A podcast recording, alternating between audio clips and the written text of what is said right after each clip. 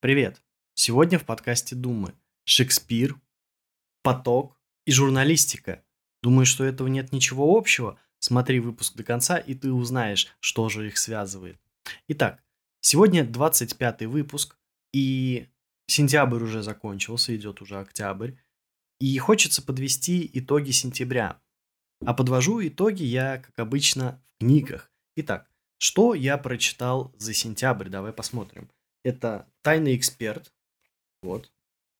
Следующая книга «Шекспир», второй том. «Основы журналистики». И «Поток». Человек с трудновыговариваемой фамилией. Давай одна за другой будем проходиться по этим книгам, и я буду рассказывать, о чем они, стоит ли их читать, почему они мне понравились или не понравились, и какое вообще впечатление от них у меня осталось. Итак, первая книга – это «Тайный эксперт» Майкл Микалко. Еще раз я покажу ее. Вот такая. Она, собственно, о чем? Она про то, как создавать прорывные идеи, как быть креативным, откуда креативность вообще рождается, почему она работает, почему, точнее, какие есть законы работы креативности, почему она не берется просто из ниоткуда, как всем кажется, и если и вот эти все мысли, ну, я как бы вот с рождения не был креативным человеком, и я им уже, наверное, никогда не стану. Почему вот эти мысли на самом деле неправда? Честно говоря, книжка, она насколько? Она на 230 плюс страниц. Это такой стандартный формат. Я называю их дженерик книжки. Если ты слышал, слушал мой предыдущий подкаст, то ты об этом знаешь. Ссылка будет на него. Послушай, там я говорю про 50 плюс книжек, которые я уже прочитал за этот год. Итак, Майкл Микалко «Тайный эксперт». В целом, книжка не сказать, что очень интересная. Не сказать, что ты из нее можешь почерпнуть что-то прям очень много нового. То есть, если ты человек, который каким-то образом связан с креативным направлением, если ты что-то создаешь или пытаешься создавать, или когда-то пытался, то ты вряд ли найдешь что-то принципиально новое для себя. Особенно, если ты уже читал какие-то книги на эту тему.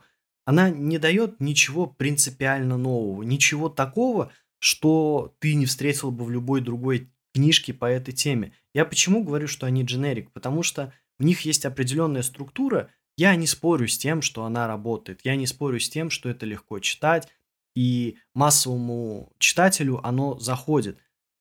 Однако ты не встречаешь там ничего принципиально нового. То есть это одни и те же идеи, которые просто перекочевывают из одной книги в другую ты не можешь в таких дженерик книжках найти что-то какое-то прям супер открытие для себя, что-то такое вот прям вот какой-то секрет того, как стать креативным. Нет, этого здесь нету, конечно же. Здесь есть абсолютно обычные такие советы из разряда «думайте нестандартно», старайтесь посмотреть на вопрос с нескольких точек зрения, и вот все в этом роде. Здесь поначалу меня это как увлекло, то есть это вот сработало именно как такой крючок – там было задание, а вот ты можешь переместить там какую-то две спички, чтобы получилось совершенно другое. Я такой, ну, вроде как бы интересно, прикольно. Подумал, подумал, у меня это получилось, да, это круто. Для этого действительно пришлось посмотреть под другим углом на задачу, и это действительно э, работает. И дальше по тексту встречаются такие задачи с определенной периодичностью. Они практически в каждой главе на самом деле встречаются, только они не позволяют тебе как-то действительно начать мыслить по-другому. Это просто вот такая вот приколюха, удержать твое внимание. Потому что э, Майкл Микалко, я, я не готовился, честно говорю, я не готовился, я не смотрел, кто он такой, я знаю вот то, что из книжки, и, и, и я говорю о том, какое впечатление у меня именно о ней. Насколько я понял из описания в самой книге – что это какой-то маркетолог зарубежный, и он якобы прям супер гуру каких-то креативных идей и бла-бла-бла. И то есть я к чему это говорю, что чувак, если он работает в маркетинге, он понимает, как задержать человека, ухватить его внимание, как сделать так, чтобы он тебя смотрел, слушал, читал и прочее, прочее. И, собственно, вот именно для этого все эти задачи и упражнения и были вставлены. И, собственно, вот для этого все эти упражнения и задачи были вставлены в эту книжку. они носят исключительно развлекательный характер. Давай посмотрим, что здесь по оглавлению. Итак, здесь э, две части, собственно, в книге. Это первая часть – это творческое мышление, и вторая часть – творческий мыслящий человек. То есть творческое мышление – это то, где он рассказывает про то, как оно работает, почему именно так и никак иначе, как ухватиться за эту идею, как развить в себе способности мыслить творчески. И второе – это, собственно, он описывает то, как выглядит, как живет, как думает, как видит этот мир творческий мыслящий человек. Потом идет заключение, приложение и прочее, прочее. Говорю, если это не первая книга для тебя на тему творчества, то ты ничего не потеряешь глобально, если ее не прочитаешь. Если это первая книга, если ты только начинаешь э, погружаться в тему креативности, творчества и вот этого всего, это неплохое начало. Она действительно легко читается. Ты ну, я-то быстро как бы могу ее прочитать и прочитал. А, я несложно оценивать, сколько читать, потому что я очень быстро читаю. Мне буквально вот, чтобы прочитать вот такую книжку, надо час. Я не знаю, честно, сколько люди ее будут читать. Ну, наверное, подольше. И она легко читается. Здесь для начала информация, которая сойдет, какие-то, возможно, на какие-то мысли она точно тебя способна навести. Поэтому, если это что-то новое для тебя, тогда бери. Если ты уже что-то читал на тему творчества, проходи мимо, ничего не потеряешь. Однако, чем эта книжка все-таки смогла меня зацепить? И я сейчас хочу заняться таким делом, как внеклассовое чтение. Это на самом деле, учитывая, что это американский писатель, что книга издавалась в Америке, в том числе в Америке, в Европе, это она к нам пришла уже переведенная. Мне было безумно странно встретить такое. То есть во время, которое мы живем, с теми устоями, с теми правилами, которые сейчас продвигаются, встретить такую главу, это было что-то прям... Я когда начал читать, я такой, да ладно, серьезно, неужели еще кто-то может такое там написать? Давай послушай. Политкорректная речь. Возможно, вы читали классическую книгу Джорджа Оруэлла «1984», где основное внимание уделяется тому, как можно ввести людей в заблуждение и убедить в чем-то языковыми средствами. Политическая сила постепенно меняла определение, цензурировала речь и создавала термины. В этой истории каждая морфологическая единица имела строгое определение. Например, употреблять слово «свободный» можно было только в выражениях после свободная от сорняков и собака, свободная от блох. Больше не было обозначений таких понятий, как политическая или научная свобода, либо способность свободно мыслить. Все это имело определенную цель, чтобы люди расхотели мыслить самостоятельно и быть независимыми, а правительство могло легко их контролировать. Но это вымысел. А вот то, что специалисты по языку в современной полиции разработали сложный протокол благодетельной цензуры, здесь сноска, а по выражению историка Дианы Равич, вовсе не выдумка. Политкорректные школьные советы, комитеты по вопросам предвзятости и чуткости теперь просматривают, вырезают и цензурируют все, что, по их мнению, содержит потенциально оскорбительные слова, темы и образы. Ниже дан интересный рисунок, совершенно нейтральный и политкорректный с культурной, этической, религиозной, политической и гендерной точек зрения. Пожалуйста, наслаждайтесь. Квадрат. Я когда это прочитал, думаю, классно, классно. В своей книге The Language Police «Полиция языка» Райвич э, раскрывает, насколько абсурдными стали цензоры, отвечающие за политкорректность. Ниже приведен типичный список инструкций для изделия о том, что им нельзя публиковать. Женщины.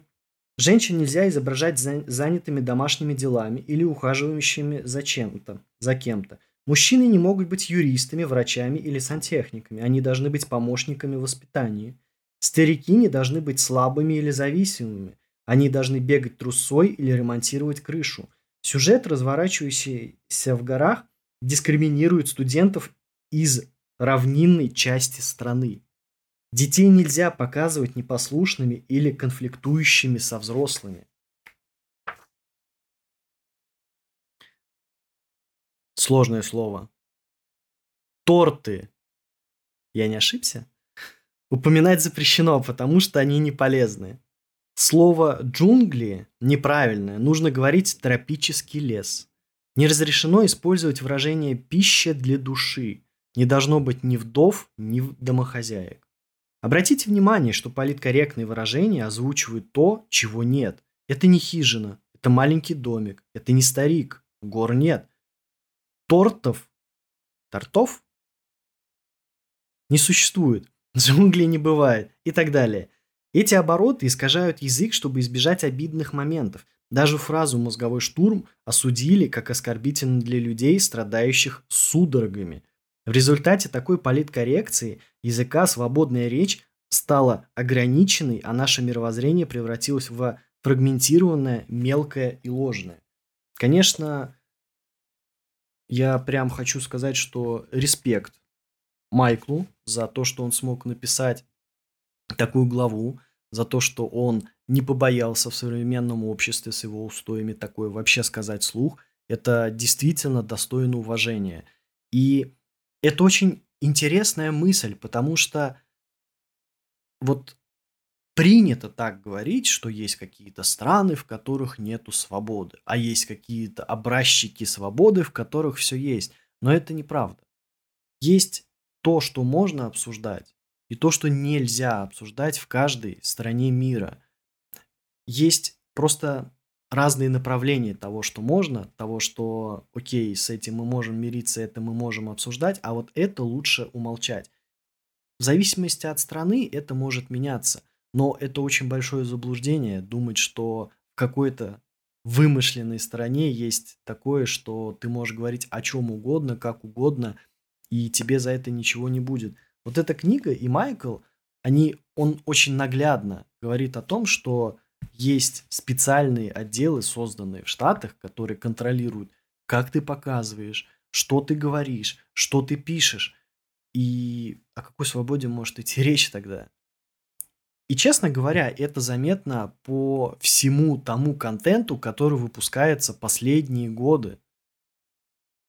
Обрати на это внимание сам. Я не хочу сейчас в этом выпуске поднимать эту тему. Просто подумай об этом. Замечал ли ты такое?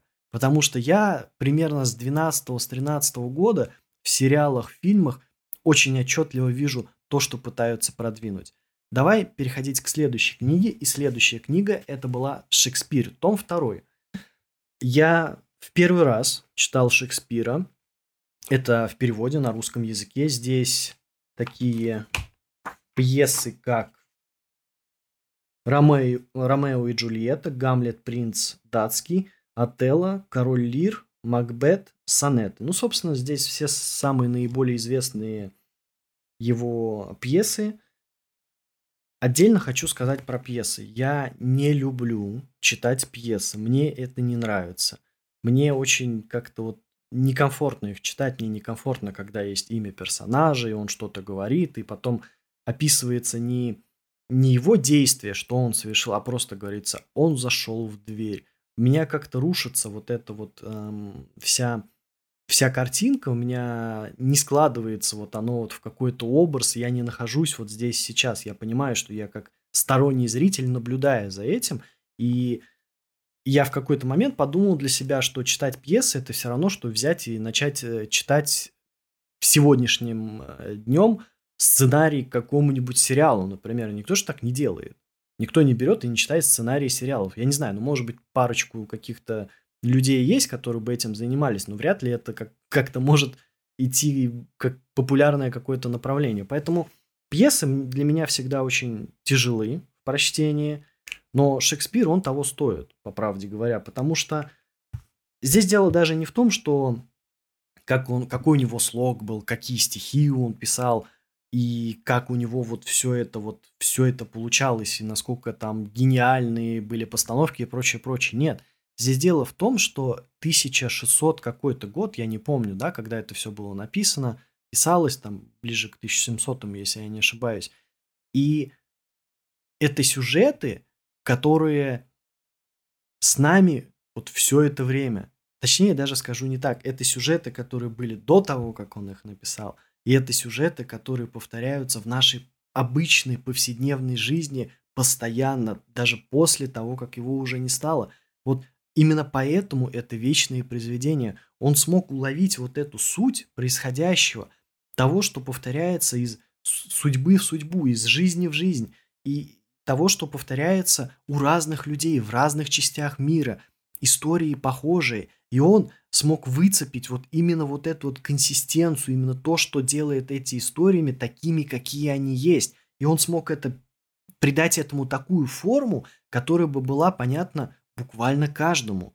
Каждый понимает, что за переживания происходят э, у Ромео и Джульетты. Каждый встречался с какими-то такими историями, э, слышал о них, знал таких людей лично, возможно, сам лично участвовал в таких ситуациях. Это то, что как бы оно понятно каждому. Если говорить про принца датского, то это, конечно же, ну, тоже легендарная история про груз ответственности, который, свалился на человека, про то, как он пытается с этим справиться, про то, что с ним в итоге происходит и какой отпечаток на нем он оставляет это знание.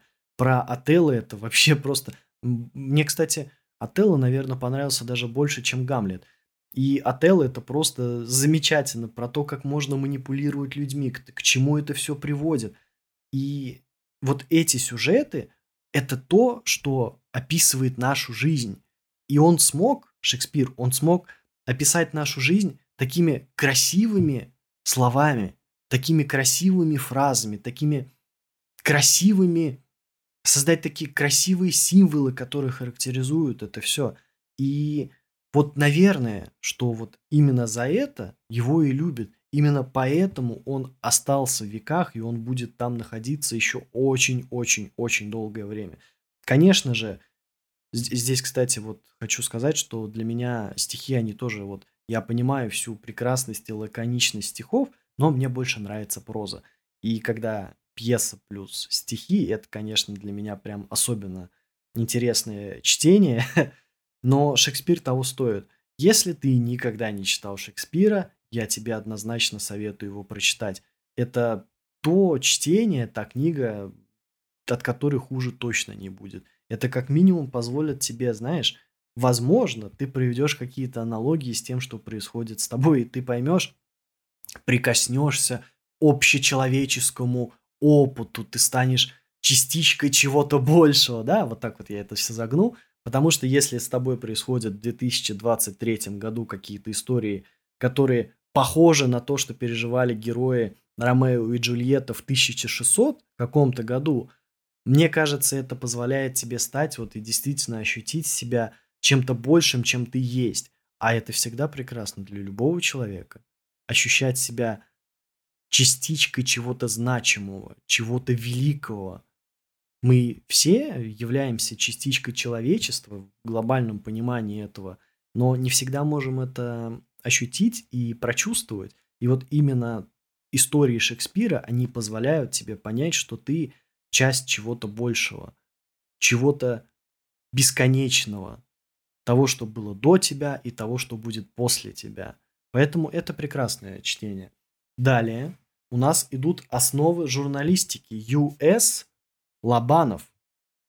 Предположу, что это Юрий Сергеевич. Я не знаю, я не помню, как его зовут. Собственно, это научное пособие, учебное пособие для начинающих по журналистике.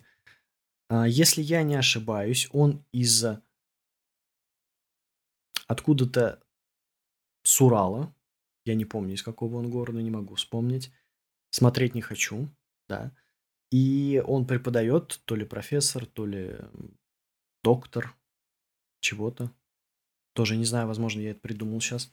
Но переходим все-таки к пособию. Пособие интересное. Оно не очень большое. Тут буквально 150 с лишним страничек такого не слишком не слишком большого кегля, но плотная такая плотная верстка.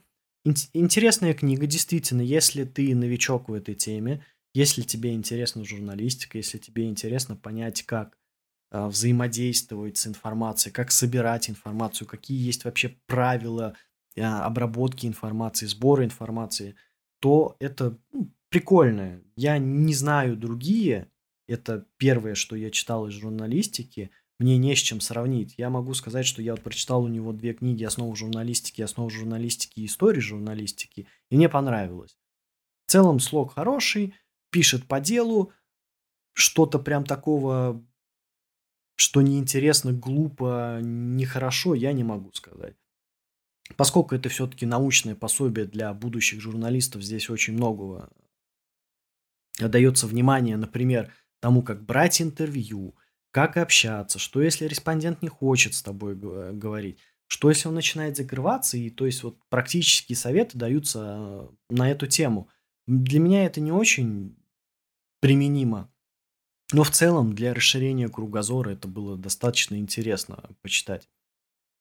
Поэтому, поэтому если тебе интересна журналистика, если ты хочешь чему-то самонаучиться, как я люблю, к слову, то купи, почитай, посмотри, классно. Хуже точно не будет от этого чтения.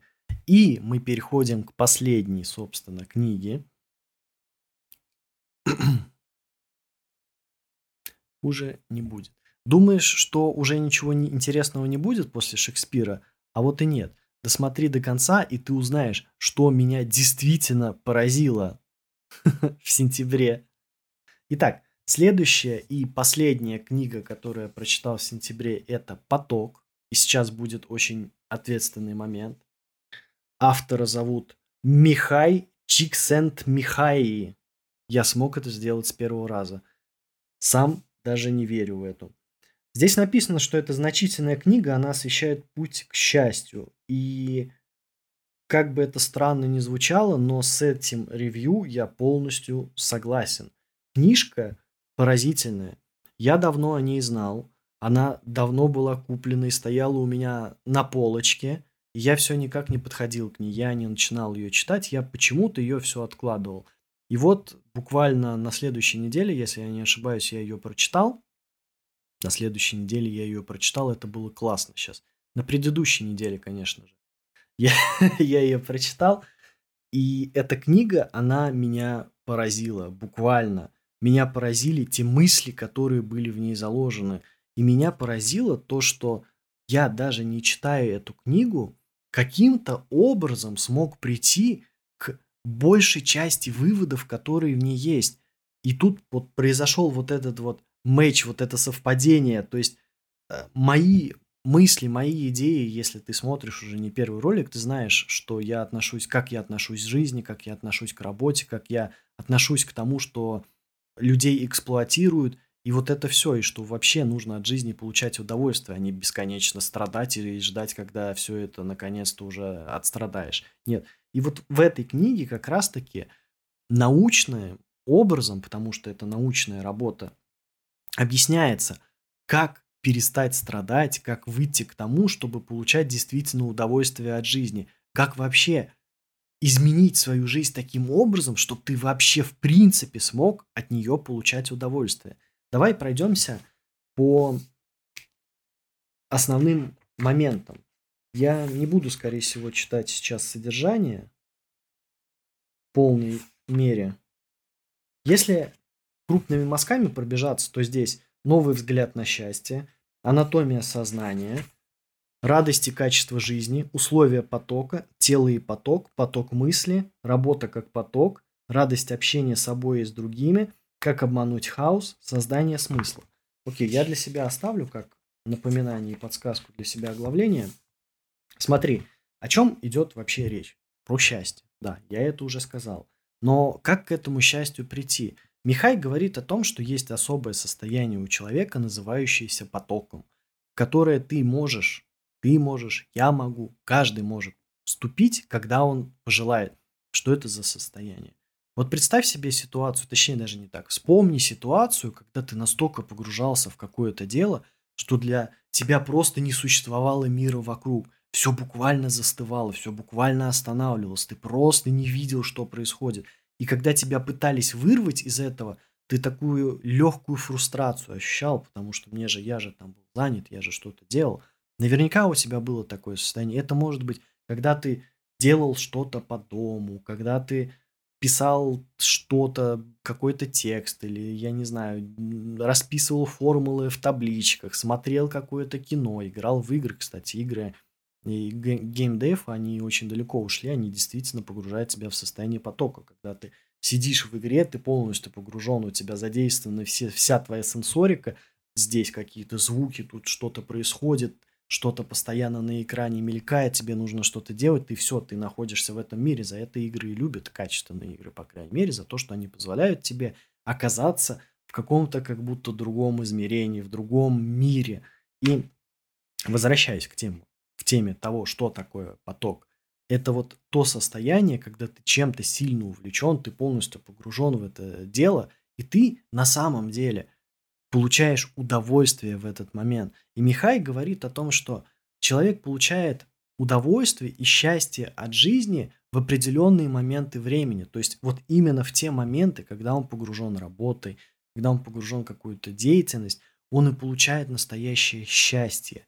Он в этот момент занят. И он далее описывает, какие условия должны быть для того, чтобы этот поток существовал. То есть, поскольку это все-таки научная работа, он описывает вот именно критерии того, то, что тебе должно быть сложно, но настолько сложно, что ты можешь это выполнить. То есть ты не должен ставить перед собой какие-то невыполнимые задачи. Например, сейчас 2023 год, к концу года я заработаю 10 миллионов долларов.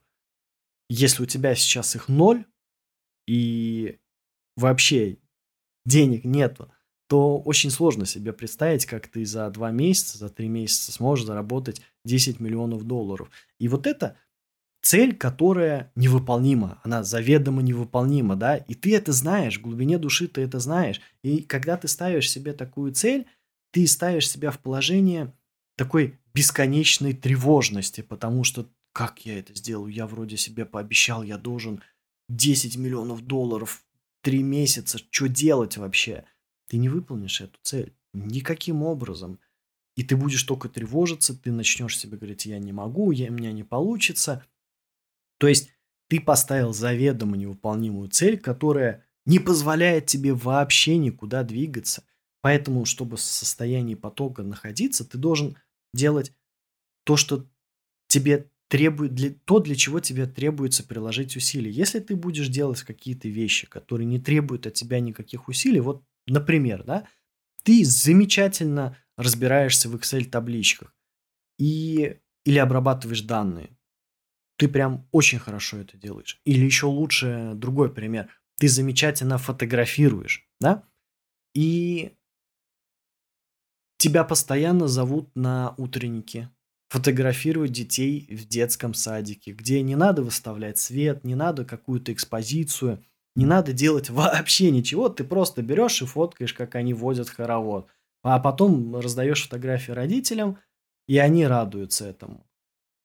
Тебе не будет интересно, ты не будешь в состоянии потока, потому что ты знаешь, что ты ты фотографировал каких-то звезд, допустим, да, каких-то моделей, а сейчас ты фотографируешь детей, которые просто ходят по кругу. Что в этом может быть интересного? Какой вызов вообще в этом? И поэтому очень важно ставить себе цели, которые будут достижимы, но будут требовать от тебя каких-то усилий. Собственно, об этом и говорит Михай. И когда ты вот ставишь такие цели, когда ты двигаешься к ним, вот именно тогда ты способен попасть в это, вступить, оно наступит, оно придет, это состояние потока – которое будет по-настоящему тебя радовать и приносить тебе удовольствие. Это то, как оно должно быть, да? Далее он рассказывает, точнее, он до этого рассказывает, как работает сознание, почему это возможно и прочее, прочее, прочее. Он рассказывает, как у тебя тело реагирует на поток, как у тебя мысли э, реагируют на поток. Но мне особенно интересно была глава про работа как поток. И здесь он рассказывает очень интересный пример привел мне. Да, лично мне, потому что я ее читал. Он привел пример, который мне очень сильно понравился, про работу. Он говорит о том, что работа способна приносить удовольствие. То есть, убирая сейчас все рассуждения на тему того, как мы вообще пришли к тому, что люди должны и обязаны ходить на работу, как их туда затягивают, почему они не могут оттуда вырваться, это все я опускаю. Почитаешь это потом сам, это того стоит, действительно. Либо посмотришь в моих выпусках, я тоже про это говорю. Итак, он приводит пример о том, что вот взять хирурга, который выполняет какую-то сложную операцию, он находится в состоянии потока, потому что перед ним стоит тяжелая задача, но выполнимая. И он полностью погружается. Его нельзя вырвать в этот момент, когда он на операции. Он работает в этот момент. И тот же, не тот же, другой человек работает грузчиком, например, каждый день. Он выполняет одну и ту же работу, монотонную работу. Он не состоит в потоке, он не находится в нем. Потому что это работа, которая не требует от него ничего, кроме физических усилий. Она одна и та же. Он не придумывает ничего нового, перед ним не стоит никаких вызовов. Да, нужно приехать куда-то, поднять что-то, опустить и тому подобное. Они оба работают, только грузчик ненавидит свою работу не потому, что ему мало платят, не потому, что у него нету какой-нибудь плюшки от работодателя. Нет, он ненавидит, потому что она сама такая. Он ненавидит за то, какая у него работа. А хирург, и даже получая огромные деньги в сравнении с грузчиком, он любит свою работу. Только вот какая, какой аргумент был, если говорить про деньги, а какой приводит Михай, что многим хирургам, большим, большей части, даже если предложить другую работу другим врачом, например, терапевтом, который будет, который на самом деле занимается всем просто. Это вот первая такая линия баррикады, куда приходят люди. Они, то есть, сначала к терапевту, он такой, так, тебе, у тебя ухо, у тебя горло, там, нос, нога и прочее, прочее, да? И хирурги, они не согласятся на это, потому что эта работа, она такая вот, она не позволяет им войти в состояние потока, потому что здесь одно, здесь другое, это я видел, опять нос, опять сопли и прочее, прочее, прочее. Это работа, которая, наверное, больше, по мнению Михая, похожа на работу грузчика, то есть это одни и те же задачи, которые он, вот, ну, он распределяет, он как бы уже это видел, все эти симптомы, он примерно понимает, перед ним не становится каких-то действительно какого-то вызова. Ему не нужно делать что-то сверхординарное, что-то, что он не делал раньше. Поэтому есть работы, которые способны привести тебя в поток, а есть работы, которые тебя не способны туда привести. И это очень интересно.